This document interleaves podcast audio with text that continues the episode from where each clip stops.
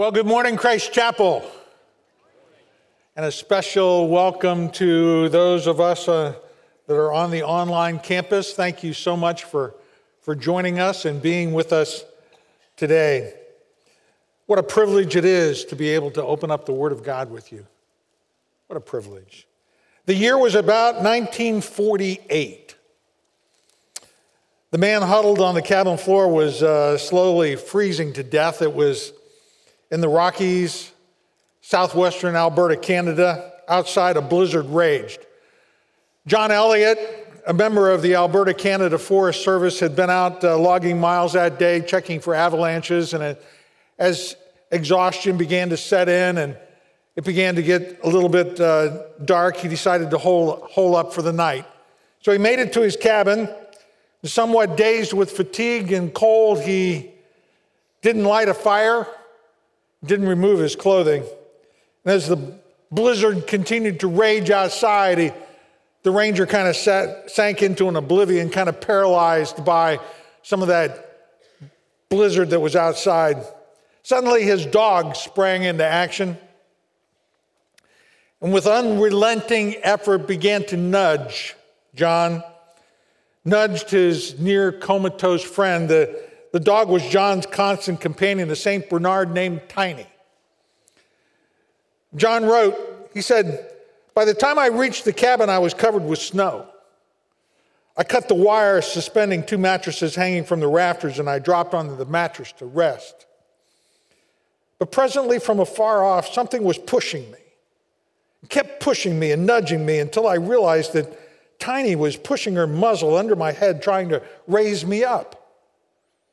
I was stiff with cold. My hands were like claws, and I had great difficulty even striking a match to get the fire going, even with the pre cut kindling that was left in the cabin.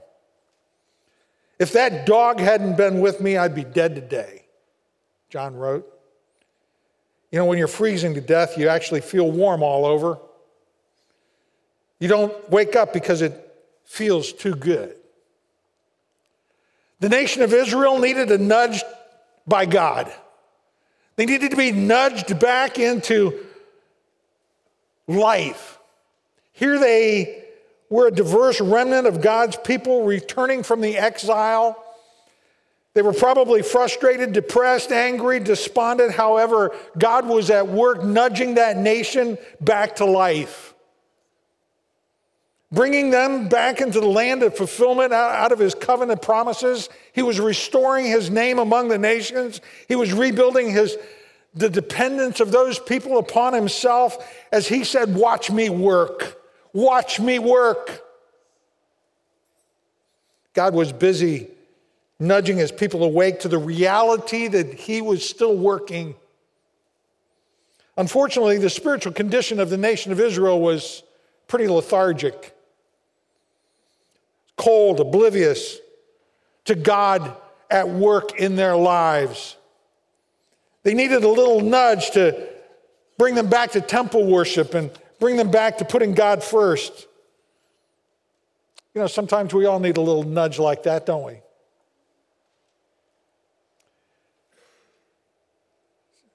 Wake us up out of our sleepy stupor it's easy only to begin to focus in on what's happening on the surface, and we don't begin to see the bigger picture of what might be happening around us.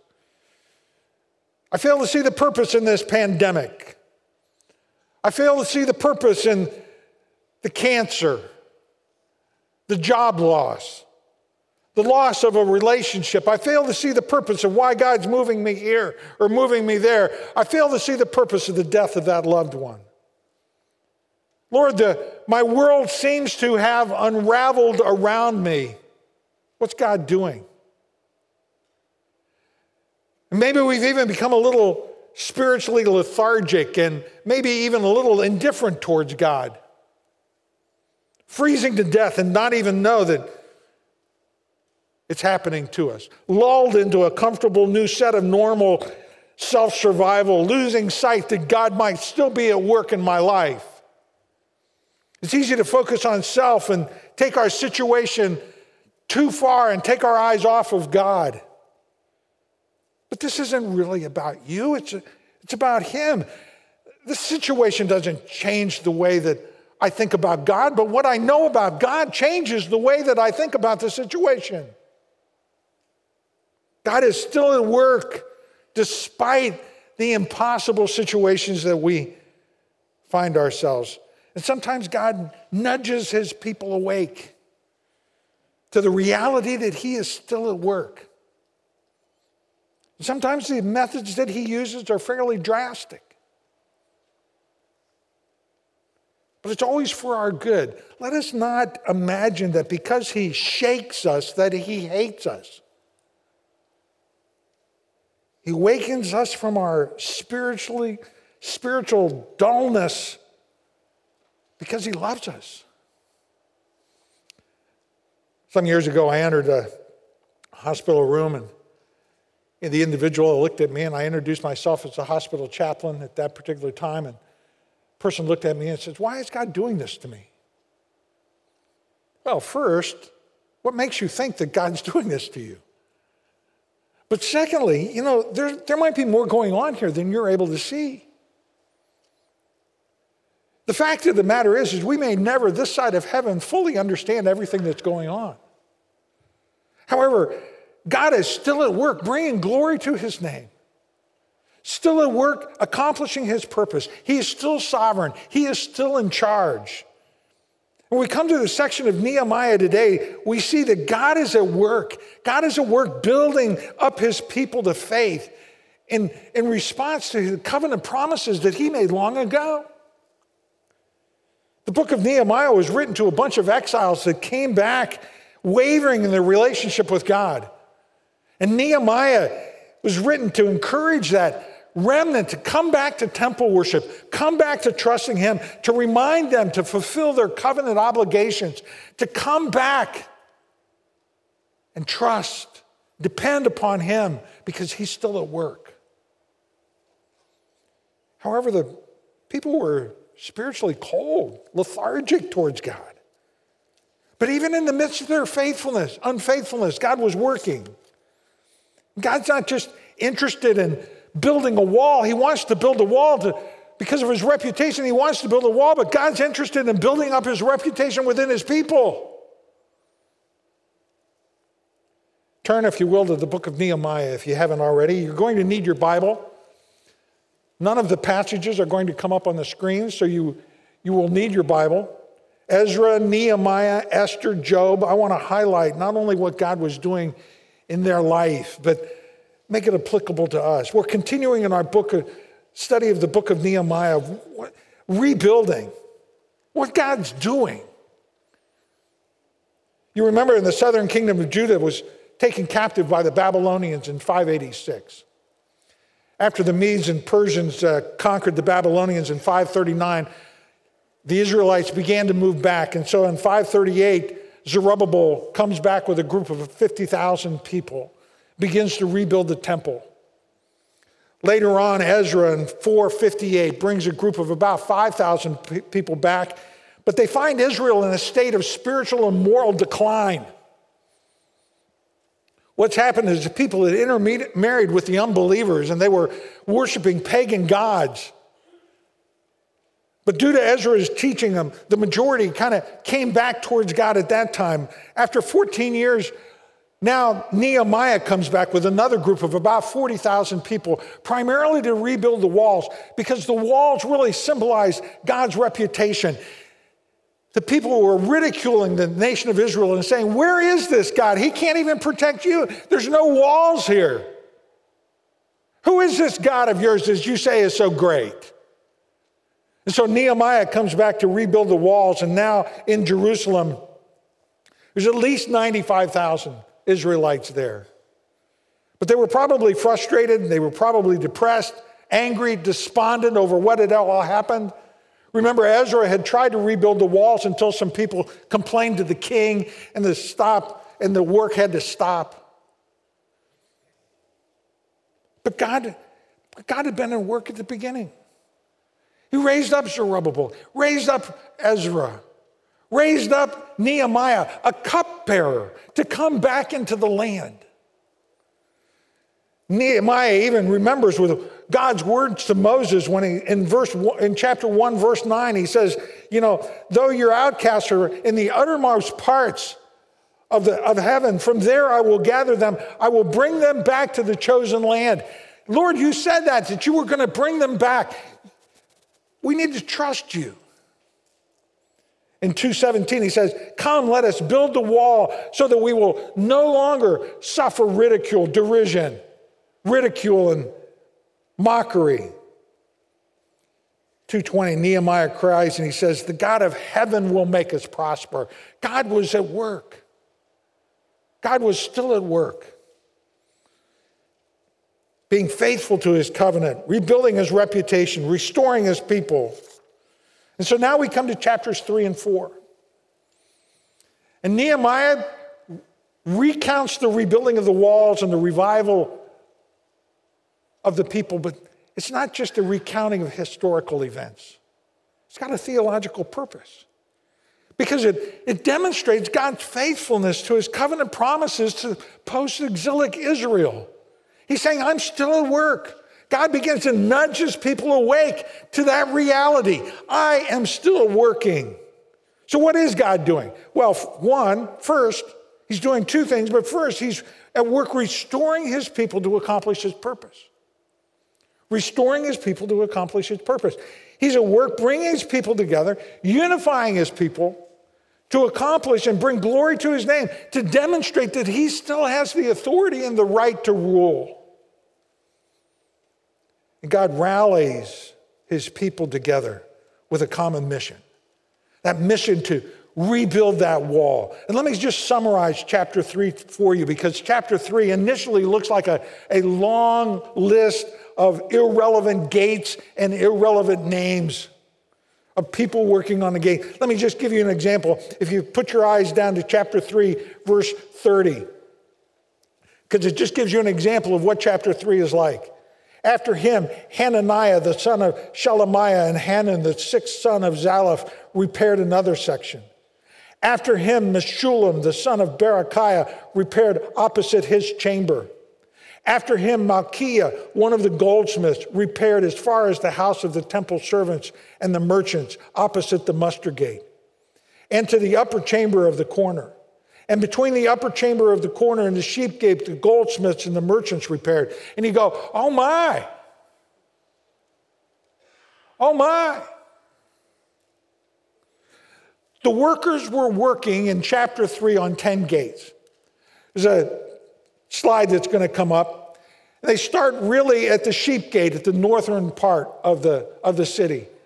And systematically in chapter three, you go counterclockwise around all of those gates as to who's working. You see that the sheep gate, and then you move to the fish gate, the old gate, the valley gate, the dung gate, the fountain gate, the water gate, the horse gate, the east gate, the inspection gate. But God was working God was working to accomplish his purpose. Notice, notice in your, in your, in your text some of the features of what, what, what happened. They all worked together. Verse 17, after him the Levites repaired. Verse 18, after him their brothers repaired. Verse 19, next to him Ezra.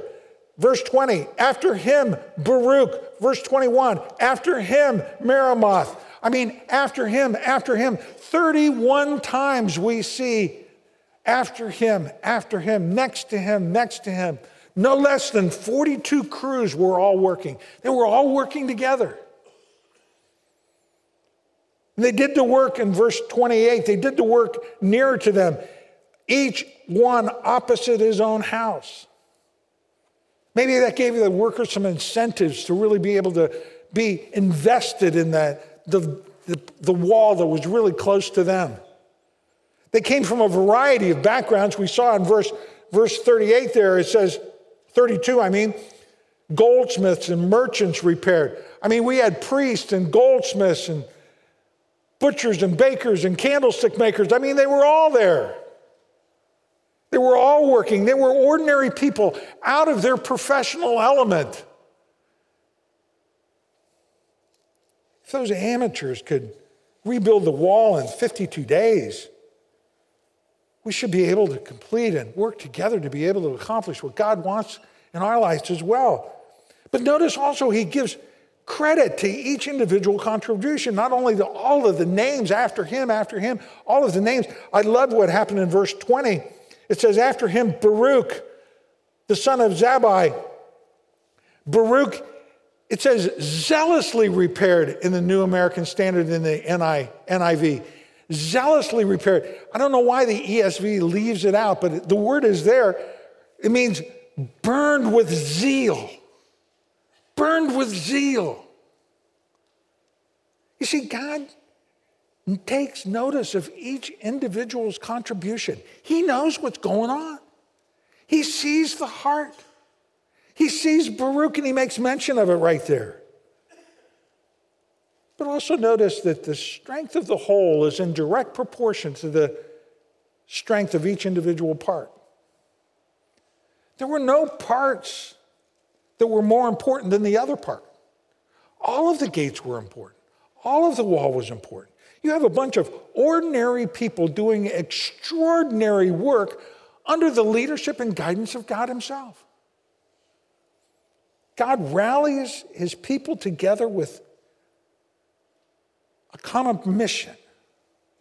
They needed each other.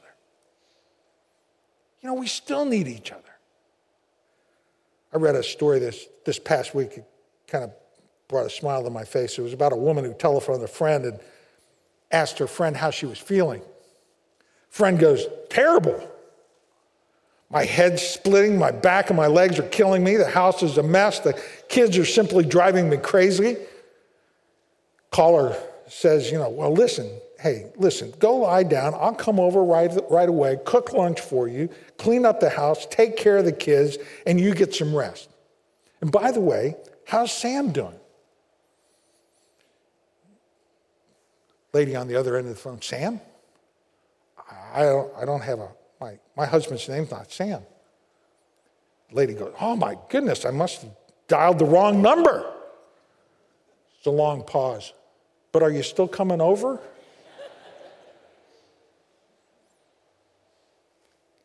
You see, we all need some help sometimes. For, the, for that lady, there was a glimmer of hope. God rallies these people together to accomplish his purpose, but he also revives his people to be able to do that. Verse 6 So we built the wall in chapter 4. So we built the wall, for the people had a mind to work. The people had, were faced with an impossible task, impossible circumstances. Goldsmiths, merchants, priests, all coming together. Nehemiah himself, a cupbearer. But God gave them a mind to work. You know, we as a church have been given a mission. We, as the bride of Christ, has a commission. It's called the Great Commission. It's to go into all the world and make disciples. Make disciples. And we have a wonderful opportunity, even in the midst of this pandemic, even in the midst of everything else that's going in our lives, to continue to reach out to the lost and reach people for Jesus Christ. The need is great, but our message of hope that's found in the good news about Jesus Christ goes past all of these circumstances, goes past all of these situations, goes past the pandemic. Jesus Christ is the one who's going to be able to last through it. Jesus Christ is the hope of the world. We do have a systemic problem in this world, and it's called sin. Sin is the problem, and no man made solution to that problem is available. It's only through Jesus Christ. Jesus Christ died for our sins and rose from the dead so that we might have life. By believing in Jesus Christ is the only way to be reconciled to a holy God. The Great Commission is really an impossible task for just one but together. It's going to take everyone working together to be able to accomplish that mission through the power of the Holy Spirit. What's God doing? Well, He's at work restoring his people to accomplish his purpose. He still is. He's nudging his people awake to the reality that he's still at work. But he's also, too, he's also demonstrating his faithfulness even in the midst of difficult circumstances in chapter 4. God continues to work to deepen his people's dependence upon, upon him. Let me just summarize what's going on in chapter 4 for you. The people faced some very, very difficult trials in verses 1 through 14. First off, they were ridiculed by their critics. Look at verse 2 of chapter 4. He says, What are these feeble Jews doing? Will they restore it for themselves? Will they sacrifice? Will they finish up in a day? Will they revive the stones out of the heaps? Then Tobiah the Ammonite was beside him and said, Yes, they're building, building, and even if a fox goes up, he's going to break down their stone walls. In other words, their building is so decrepit and weak that a weight of a fox would be able to break it down. They couldn't resist the ridicule the Jews. But interesting in verses four and five, what's Nehemiah's answer to that? It's prayer. He goes back and prays. But then they had an external threat in verses 7 through 9. Sanballat and Tobiah, they, they make a, a conspiracy to not only bring physical force against the people working on the walls. Hey, we see what they're doing. We're going to attack them. Conspiring for open warfare against the Jews. What's Nehemiah do? Verse 9. He prays he prays. But then there was discouragement among the workers, verse 10. Judah said, The strength of those who bear the burdens is failing. There's too much rubble by ourselves. We will not be able to rebuild the wall. There was an attitude of defeatism. We aren't going to be able to do this. But notice verse 14 that Nehemiah points his eyes back towards the Lord. says, Don't be afraid. Remember the Lord, who is great and awesome, and fight for your brothers, your sons, your daughters, your wives, your homes. You see, a proper view of God, a proper view of God puts all these difficulties back into perspective. We begin to focus in on the circumstances and we forget that God is at work. And Nehemiah directs her attention back to God. Hey, look, I know it looks bad. We're, we got ridicule, we got criticism, we got open warfare. Look to the Lord. He's still at work. He's still at work. And the people in verses 15 through 23 respond in dependence upon God, faith and dependence upon God. Nehemiah kind of sets up a civil defense program for his people in verses 15 through 23. It was organized by families. He said, you know, points his eyes towards the Lord. But half of Nehemiah's servants became guards in 15 and 16. The builders started to carry weapons. In other words, in verse 17, each labored on the work with one hand and held his weapon with the other hand. A trumpet signal was set up as a warning system. The people began to work in shifts in verse 21. And it was decided that everyone was going to remain inside the city while the work was being completed. In summary, the opposition that they faced was overcome by faith and hard work. Verse 20, God will fight for us. And verse 21, so we carried on the work. That faith in what God is doing sustained them through all of the heartaches that they were experiencing. What's God doing? He's still at work. He's restoring his people. He's demonstrating his faithfulness. See, God builds up his people as God's people depend upon him and get involved in his work. God's nudging his people awake to the reality that he's still there. You say, so what does this mean for me? You know, whatever you're facing right now pandemic, fear, cancer, job loss, loss of a loved one, loss of a relationship, anger, depression, loneliness, discouragement, whatever it is, God is still at work. I go back to verse 14, chapter 4, verse 14, because that's really where the application is. Look at what it says. It says, Don't be afraid. Remember the Lord and fight for your brothers. Get to work. Don't be afraid. Remember the Lord and get involved in his work. Don't be afraid. God's still in control. He will never leave you, nor will he ever forsake you in Hebrews. You know, fear can paralyze you. Fear can bring you to a stop. If you focus on your circumstances, you become overwhelmed and you just kind of slink into a frozen death. Lulled into that comfortable, warm spot that you don't even know that you're drifting away.